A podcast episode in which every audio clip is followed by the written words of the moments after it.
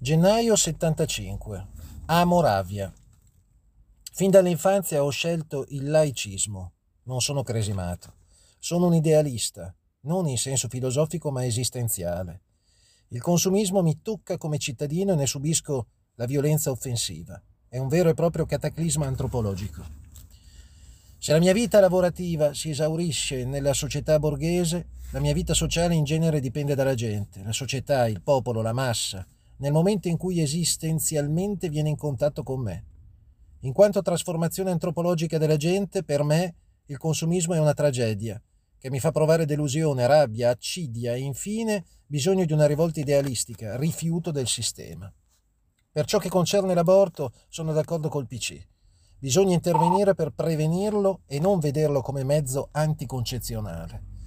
L'aborto deve essere legalmente previsto solo in casi responsabilmente valutati. Gennaio 75. Eco e altri intellettuali di sinistra mi accusano di mammismo, poiché secondo loro, essendo dalla parte del feto e della memoria prenatale, che è anche feroce volontà di venire al mondo, esprimerei una visione poco virile della vita. Certo, la mia presa di posizione contro l'aborto, non contro la sua legalizzazione e gestione, bensì a favore di una sua prevenzione, è stata passionale e incompleta. Moravia sostiene che sottenda una ideale visione di una donna casta, così come la Betty mi ha fatto notare che io sto troppo dalla parte del nascituro e non tengo tanto conto della donna. Tutto vero. Ma che si condanni l'idea di prevenire l'aborto accusandomi di mammismo non è un buon argomento. Febbraio 75. Qui si è andati oltre. Destra e sinistra si sono allineate nella gara al linciaggio. Poiché io ho parlato di diffusione dei metodi anticoncezionali e di, in nome da un lato di un principio ecologico di risolvere il problema della sovrappopolazione e dall'altro di prevenzione dell'aborto, parificare e dare dignità ai rapporti non riprocreativi anche, cioè a dire dei clerico-fascisti, rapporti impropri, sono stato accusato da intellettuali come Eco e da giornalisti come Bocca di promuovere l'omosessualità in sostanza. Anche la mia amica Natalia Ginsburg usa a proposito del rapporto omosessuale l'aggettivo squallido. Dalla destra sono cose che mi aspettavo, ma dalla sinistra e da alcuni amici mi aspettavo più intelligenza e apertura. Marzo 75. La società italiana oggi è consumistica e permissiva, ma il consumismo non è altro che una nuova forma totalitaria. Questa permissività è falsa, la maschera della peggiore repressione mai esercitata dal potere sulle masse. Cosa permette questo tipo di società? La coppia etero.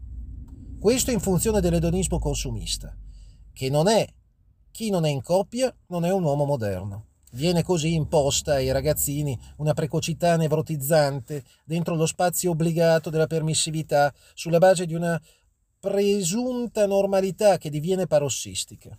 Al di fuori di ciò, tutto è nell'inferno del non permesso, ostracizzato, ridicolizzato, odiato, come nella peggiore epoca fascista. Il nuovo potere si è avvalso proprio delle nostre conquiste laiche, illuministe, razionaliste, per costruire la propria falsa facciata democratica e tollerante. In compenso, tale potere ha portato al limite massimo di sacralità il consumo. Come polli d'allevamento gli italiani hanno subito assorbito la nuova ideologia, questo stato mentale e ideologico ha trasformato la gente in feticci per il consumo, immorali, feroci, privi di passioni vere e dunque molto modernamente antisentimentali. Si considerano più i beni che le vite degli altri. L'opinione pubblica, il sentire individuale, ha scelto il patrimonio e la proprietà privata a discapito della sacralità della vita e dei sentimenti. Febbraio 75. Le lucciole. Primi anni 60, inquinamento, scomparsa improvvisa delle lucciole. Negli ultimi dieci anni è accaduto qualcosa di catastrofico e imprevedibile tra il 65 e il 75. C'è un'Italia prima della scomparsa delle lucciole e una successiva. C'è una democrazia cristiana ante lucciole e una post lucciole. Prima fase, dalla fine della guerra alla scomparsa delle lucciole. Seconda fase, dalla scomparsa delle lucciole al 1975.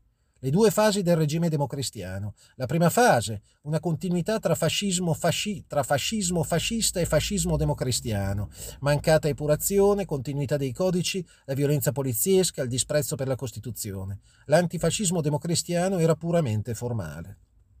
La DC aveva la, maggi- la, maggioranza assoluta grazie a enormi strati di ceti medi e alle masse contadine, entrambi gestiti dal Vaticano. Era un regime totalmente repressivo. I valori erano quelli del fascismo, Dio, patria, famiglia, disciplina, ordine, risparmio, moralità. Valori che facevano parte dell'Italia paleo-industriale e contadina che a livello nazionale divenivano atroce, stupido, repressivo conformismo, di Stato. Due, la transizione durante la scomparsa delle lucciole.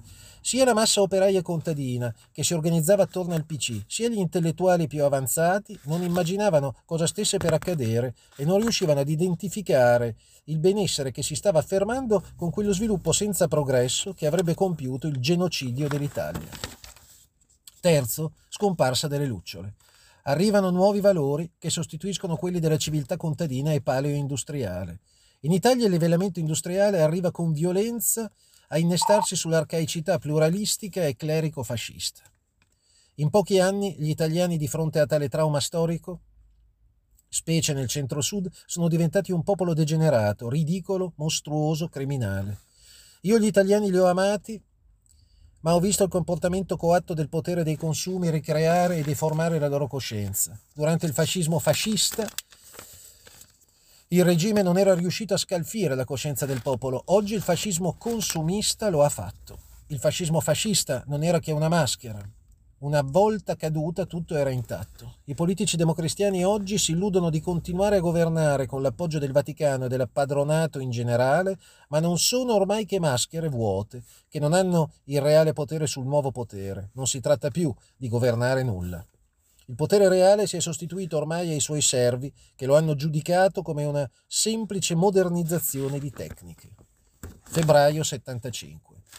Andreotti mi risponde con un articolo elencando tutte le cose che la DC avrebbe fatto per il paese in questi 30 anni di regime.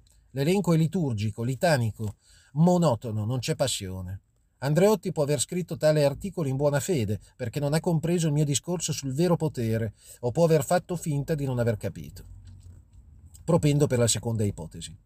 E infatti Andreotti ci fa sapere, citando l'esempio di Nixon, che una volta dimesso è stato sostituito da uno che ha continuato la sua politica, che in Italia è anche peggio. Nessuno sarà dimesso e tutto continuerà come prima. Dunque, al di là di tutte le mistificazioni che sia a destra, soprattutto da destra, che da sinistra sono state fatte su Pasolini, il suo pensiero è chiaro.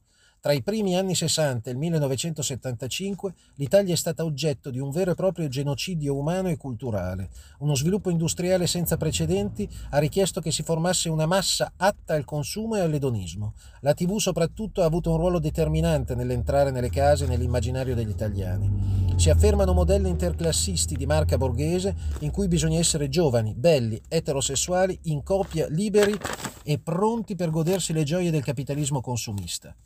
Nel profondo e nelle sue istituzioni l'Italia non ha tuttavia avuto un altrettanto repentino progresso culturale e sociale.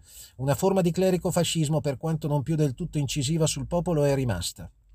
Le culture particolari e l'appartenenza delle diverse realtà e classi sono state cancellate in nome del consumo edonistico in stile americano, il nuovo fascismo. È un sistema falsamente tollerante al fine di promuovere i nuovi modelli libertari. In realtà questi sono modelli cui ci si deve attenere per non essere emarginati o condannati dalla società. Il consumismo e lo sviluppo senza progresso da un lato e dall'altro l'ondata di libertarismo modaiolo sessantottino hanno impedito che la dinamica positiva della lotta di classe autentica si compisse, rigettando tutto un mondo e le sue regole, le sue appartenenze e il suo popolo. I proletari e i sottoproletari non hanno più riferimenti di comunità ed una loro cultura entro cui vivere e dare un senso alle cose. Anche loro vengono sradicati in nome della corsa al consumo.